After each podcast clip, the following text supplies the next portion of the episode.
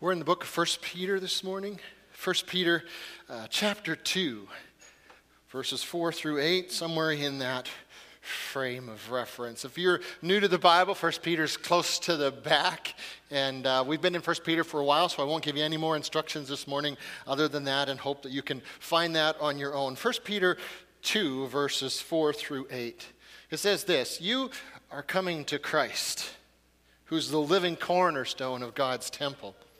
He was rejected by people, but he was chosen by God for great honor. And you are living stones that God is building into his spiritual temple. What's more, you're his holy priests. Through the mediation of Jesus Christ, you offer spiritual sacrifices that please God. As the scriptures say, I'm placing a cornerstone in Jerusalem, chosen for great honor, and anyone who trusts in him will never be disgraced. Yes, you who trust in him recognize the great honor that God has given him. But for those who reject him, the stone that the builders rejected has now become the cornerstone. And he is the stone that makes people stumble. He is the rock that makes them fall. They stumble because they don't obey God's word. And so they meet the fate that was planned for them. 1 Peter chapter 2 verse 4 through 8, the word of the Lord. Did you know that right now, this morning, somewhere in Ontario, there is somebody who has won $15 million and does not know it? The February 10th Lotto 649 ticket was drawn, and it's been three weeks, and nobody has come forward to claim it. And I can just imagine, it, they know that it was sold in Woodstock, Ontario, and so they're trying to find somebody who does not know that they are a millionaire. It's a possibility that that winning ticket, that little piece of paper, is sitting on a pile of papers on their countertop, right? How many of you have a piling system in your countertop at home? Yeah, guilty as charged. Elaine's always on my case for it. Or maybe that little slip of paper has fallen into that crack, that abyss, you know, that no man's land that exists between the car seat and the console? How many of you have stuff that falls? In? Yeah. Or, or maybe, maybe that little Lotto 649 ticket got thrown out with the pizza box. Who knows? That person may not even know how rich they are. But whatever you do, do not try and do this. All right? I can just imagine this guy like, this is legit. Don't try and do that, all right? Ah, you know, there are currently over 30 unclaimed lottery winners in Ontario alone with jackpots of over $10,000. There's over 30 of them. Here in Canada, if you happen to win the lottery, you have exactly one year from the draw date to claim your money. And if you don't, you lose it. It's gone. In 2017 alone, that year, Canadians let $46 million slip away in unclaimed lottery prizes. $46 million in unclaimed winnings. That's crazy.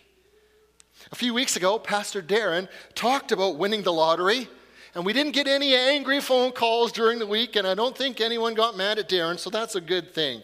Uh, no one gave him trouble. We're moving away from a legalistic approach to faith that thinks that certain activities are sinful, and we're simply just trying all together to be careful that we're only controlled by the Holy Spirit. Whatever it is that might be controlling us that's not God, then we need to call that instead. So the days when the hate filled man who indulged in lust and greed and envy, yet judged anyone who happened to buy a lottery ticket or have a glass of wine with a meal, those are moving behind us. And yet, I personally remain vigilant. I remain careful. I have a friend who struggles with a gambling addiction. In fact, over the years, I've had three friends who've struggled with gambling addictions. Two of them were Christians, church leaders. And so we do need to be careful about anything that becomes addictive, including gambling. But here's why I wanted to share this opening thought about unclaimed winning lottery tickets. Here's why. Because some of you people who think, who follow Jesus, rightfully think that it's absolutely ridiculous that someone who has won the lottery could be so careless, so unknowing, so cavalier, so naive about their winnings. It's crazy. And yet, you have Jesus. You have the Savior of the world who calls you his friend. And some of us, we treat Jesus like a throwaway pizza box, like a pile of papers on a kitchen counter, like an unclaimed lottery ticket. You've won the lottery of eternity with Jesus, and some of you are not claiming that prize. You are missing millionaires. The prize is slipping through your fingers, and you don't realize just how rich you are. Jesus is your unclaimed winning lottery ticket. So this morning I want to talk to you about that. How Jesus is, is precious, how he's priceless, how he's the sweetest rose of Sharon, the bright and morning star, beautiful beyond description, too marvelous for words. What other God could love us that way? We sang that only a holy God. Name above all names. I want to magnify Jesus in my sermon today. And I hope this morning, as we look at 1 Peter together, that you will realize fresh just how amazing, how precious, how valuable your Jesus is. So, my sermon is titled Chosen and Cherished. And next week, Pastor Darren is going to talk about how God views you as being chosen and cherished. And I'm not going to preach his sermon, he's really excited about that. And so, this morning, we want to begin by realizing that that's how God first sees Jesus. Before he views any of us as chosen and cherished, beloved by him, God loves Jesus. Jesus is precious to God the Father. Just take a look at our passage. You can see it show up again and again and again. Verse 4 Jesus is the living cornerstone, and the rest of the church is built on him. It's pretty important. Verse 4 God chose Jesus for great honor. I love that word, even though the Americans spell it wrong. Verse 5 All of us are priests because of Jesus. He's the high priest and we're all priests because of him. Verse 6 Jesus is chosen by God for great honor, just in case you missed it the first time. Verse 6 everyone who trusts in Jesus is going to find grace in the end. Verse 7 we have to recognize the honor that God has given to Jesus. The three keys to learning repetition, repetition, repetition, right? You know, the disciples followed Jesus up a mountain one day. And they know that Jesus is really special. Like they have left their homes, they've left their families, they've left everything that they know to follow this itinerant preacher man. And in the last couple years following this guy, they've seen some really incredible things. They've seen Jesus do some marvelous things. And so they're starting to realize that Jesus might just be who he claimed to be. And so they follow him up this mountain. And while they're on top of the mountain, something happens to Jesus. He starts to glow. I don't know if he started off with just a, just a low glow, like, a, like the dimmer switch on, on, on, on, a, on a light switch or something like that, but pretty soon he's blazing like the sun. Like they can't even look at him. His clothing is dazzling white, and everyone's forgot their sunglasses at home. And as Peter and John and James are watching, all of a sudden there's two other happy, shiny people that show up there with Jesus. It's Moses. Moses. And it's Elijah. You know, Elijah went to heaven in the fiery chariot. That guy. I, I don't know how they knew that it was Moses and Elijah. I mean, they couldn't just Wikipedia their, their photographs or anything. How did they know? I don't know. But they knew. Jesus and Moses and Elijah. Like Moses and Elijah, two of the greatest men who ever lived, two of the greatest men in history, heroes of the faith. These boys, Peter, James, and John, have, have been their whole lives, like from Levin's age, they've learned about how great Moses is and how great Elijah is. And Peter is ready right now to recognize that Jesus, this, this guy that he's been following for the last couple years, is every bit as great as Moses and Elijah. He's ready to recognize that, that Moses and Elijah and Jesus are all pretty great. And so Peter blurts out, he says, Hey, this is super cool. Let's build three shrines up here on top of the mountain one for Moses, and one for Elijah, and one for you, Jesus. Yeah, let's do that. He thinks that Jesus is as great as Moses or Elijah. And that's a pretty big confession, especially for a good Jewish boy. But it's not big enough. Matthew 17, 5 says, Even as Peter says this, a bright cloud comes over them, and a voice speaks from the cloud and says, This is my beloved Son. This one. And I am fully pleased with him. Listen to him. You see, it is not enough for people to think that Jesus was simply a great man. It's not enough for people to recognize that he was a prophet. Jesus and Buddha and Muhammad all on the same level. No, it's not enough. It's not enough to think that Menno Simons and Conrad Grebel and Jesus it's not enough. Moses and Elijah and Jesus, it's not enough. When God thinks about his beloved, precious son, Jesus, there is nobody like him. There is no second place in God's eyes. God the Father loves his son, Jesus. Jesus is precious to God the Father. God hears the cries of the Hebrew slaves in Egypt thousands of years before Jesus because of Jesus. Noah finds grace in the eyes of the Lord, and he landed high and dry because of Jesus. King David is a man after God's own heart because of Jesus, because of his great, great, great, great, great, great, great, great grandson, Jesus. And you and me, same thing. Martin Luther knows God's grace because of Jesus. John Wycliffe is loved by God because of Jesus. John Bunyan is loved by God because of Jesus. George Mueller, my hero, is loved by God because of Jesus. And you and me, our Heavenly Father loves us because He loves Jesus. That's why he loves us. There's never been anyone like Jesus in the eyes of God the Father.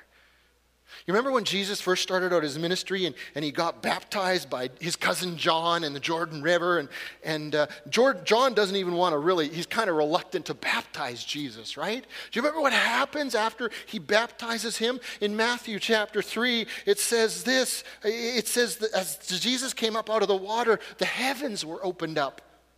And he saw the, the Spirit of God descending like a dove I don't know if it was an actual dove or if it just kind of looked like a dove. I don't know what the simile is. But then a voice from heaven says, This is my dearly beloved Son. This is my Son. And he brings me great joy. God loves Jesus as much as your dad tries his best to love you, however perfect or imperfect he might do at it. That's, that's nothing compared to how God feels about Jesus. Jesus is precious to God the Father. So, the second thing that we want to see out of this passage then is that Jesus is precious to true believers. The, to people who actually believe, Jesus is precious to them. Look at verse 4. You are coming to Jesus. Verse 5 and 6 You are living stones placed by God on the cornerstone that is Jesus. Verse 6 You are the holy priests of Jesus. Verse 7 You trust in Jesus. Now I know I get a little repetitive over this point. I know that I, I, am a Jesus freak. I'm sorry about it. But here's the way I feel either this church preaches Jesus or it is not the true church. That's the watershed. That's the most important thing. Plain and simple. Now, there's a group of people out there in the world, and they call themselves Christians, but they're not. They believe that Jesus was created by God at some point in the future or in the, in the past, and that when he was originally created, he was the archangel Michael. Now, that's crazy. That's not what it says at all. They don't have a proper Christology. Jesus is not precious enough to them. And they are not true believers. They are not Christians, even though they may claim to be. There's another group of people out there in the world who think that they are Christians. But they believe Jesus was simply a human being who made enough good choices and did some really good things. And so God the Father said, Hey, you're so good that I'm going to make you the God of planet Earth. And the rest of you human beings, if you're good enough, then, then one day you'll get to rule your own planets as well. Jesus is not just the king of Earth, Jesus is the king of the universe. They have an insufficient Christology. They actually teach that, that Satan and Jesus are brothers. Jesus is not precious enough to them. They, they, don't, they don't know who he is. And so they're not true believers. They're not Christians. You see, one of the clearest ways to tell if a person really is a Christian is to simply ask them about Jesus. What does Jesus mean to you? Two decades ago, I was a brand new pastor in a different denomination, and uh, we had a big national conference, um, probably three, four hundred of us that gathered in the lower mainland. And we had a candidate coming forward to, we were electing a new president. Now, our previous president had resigned under some disgrace. And so all of us were quite guarded. And I mean, you know, guys from Trinity and guys with their doctorates and Bible school professors and missionaries. And, and they literally took this, this man and they grilled him for like two and a half hours. They asked him every question you could think of, every little teeny tiny theological point that you could think of and some that you couldn't think of. And this man stood up there and he just, he just answered all of them with as much wisdom and grace as possible possible. And I, I, was young back then. I had most of my hair still. Um, that's how young I was. And I, I, I didn't want to stand up, I didn't want to stick out. And yet I felt this, this compulsion. And I, and I fought against it and I fought against it. And then eventually I said, I got to do it. So I get up to the microphone and I, I wind up in front of all of these learned pastors and, and missionaries and Bible school professors, I ask this man what turns out to be the last question of the evening. And, and I say to him, like, I don't really care if you're INTJ or ESTP or PTSD. I just don't. Tell me about Jesus.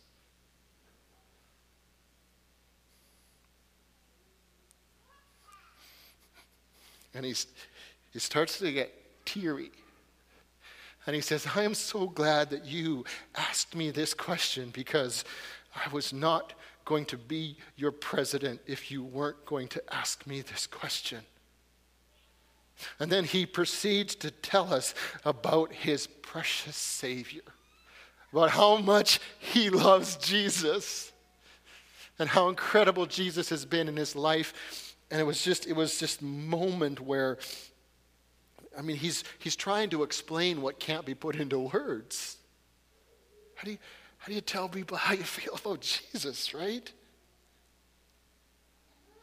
And it's like the holy spirit just came and and settled in that room and let all of us know that it didn't really matter how we voted because god had chosen this man to be our next president because of his love for Jesus. What sets Christians apart from the rest of the world is not our good moral stance. Not that we drive the speed limit, because some of us don't. What sets us apart is not our upright conservative worldview. What sets us apart is not the things that we don't do. I don't drink or smoke or chew or hang around with girls that do, buy lottery tickets. What sets us apart is not the things we do do like volunteering and being part of our community and paying it forward at the Tim Hortons lineup. What makes us different is Jesus. Jesus is precious to God the Father. Jesus is precious to all true believers. Peter's speaking to believers in Asia Minor 30 years after the death of Jesus, and he says, Guys, you were not ransomed from your feudal way of living. You were not ransomed by anything so crass as gold or silver. Nothing so valueless as that. You were ransomed by something that has inestimable value. You were ransomed by the blood of Jesus Christ. Without Christ, you were lost drowning in the depths of your own depravity, vanquished by your own vicissitudes, hopeless, aimless, faithless. You had run out of options. All that faced you without Christ was this inevitable decline until the black dog came and took you into the darkness. You were so doomed without Jesus. And He changed all of that. He set you free. He forgave you from your past. He walks you through this present darkness, whatever it is that you're going through right now. And He promises you a bright hope and a glorious future. And all of it is absolutely free of charge. You don't even have to go down to the convenience store and fill out the six numbers.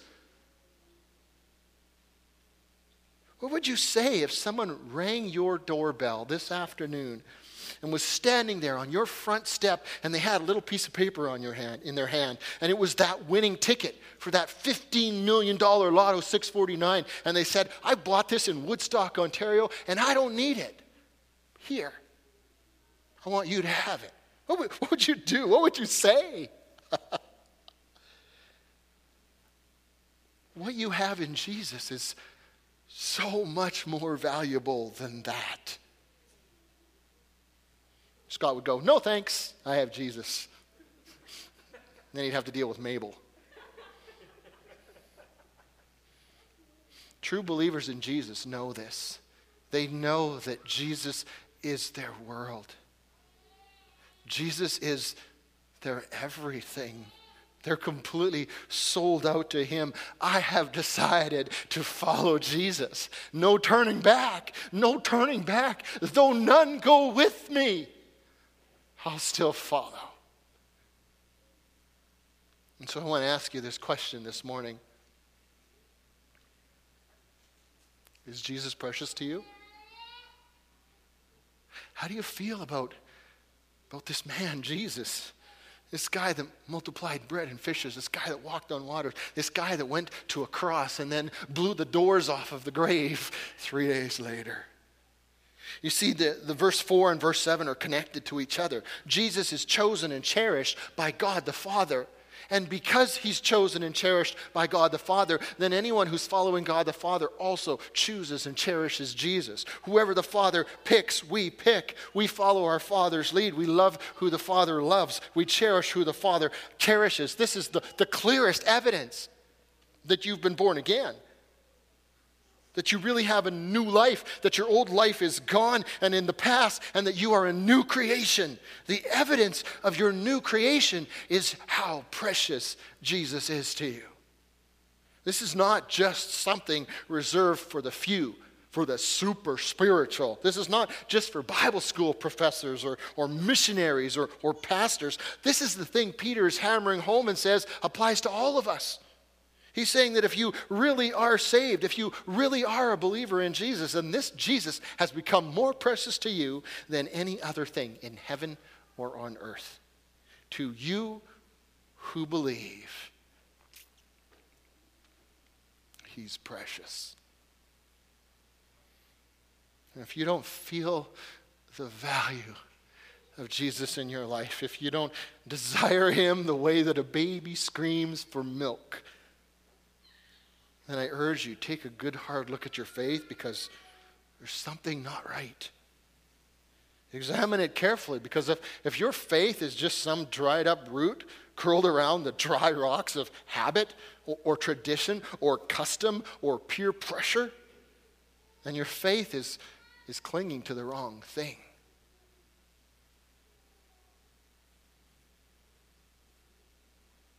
How precious is Jesus to you?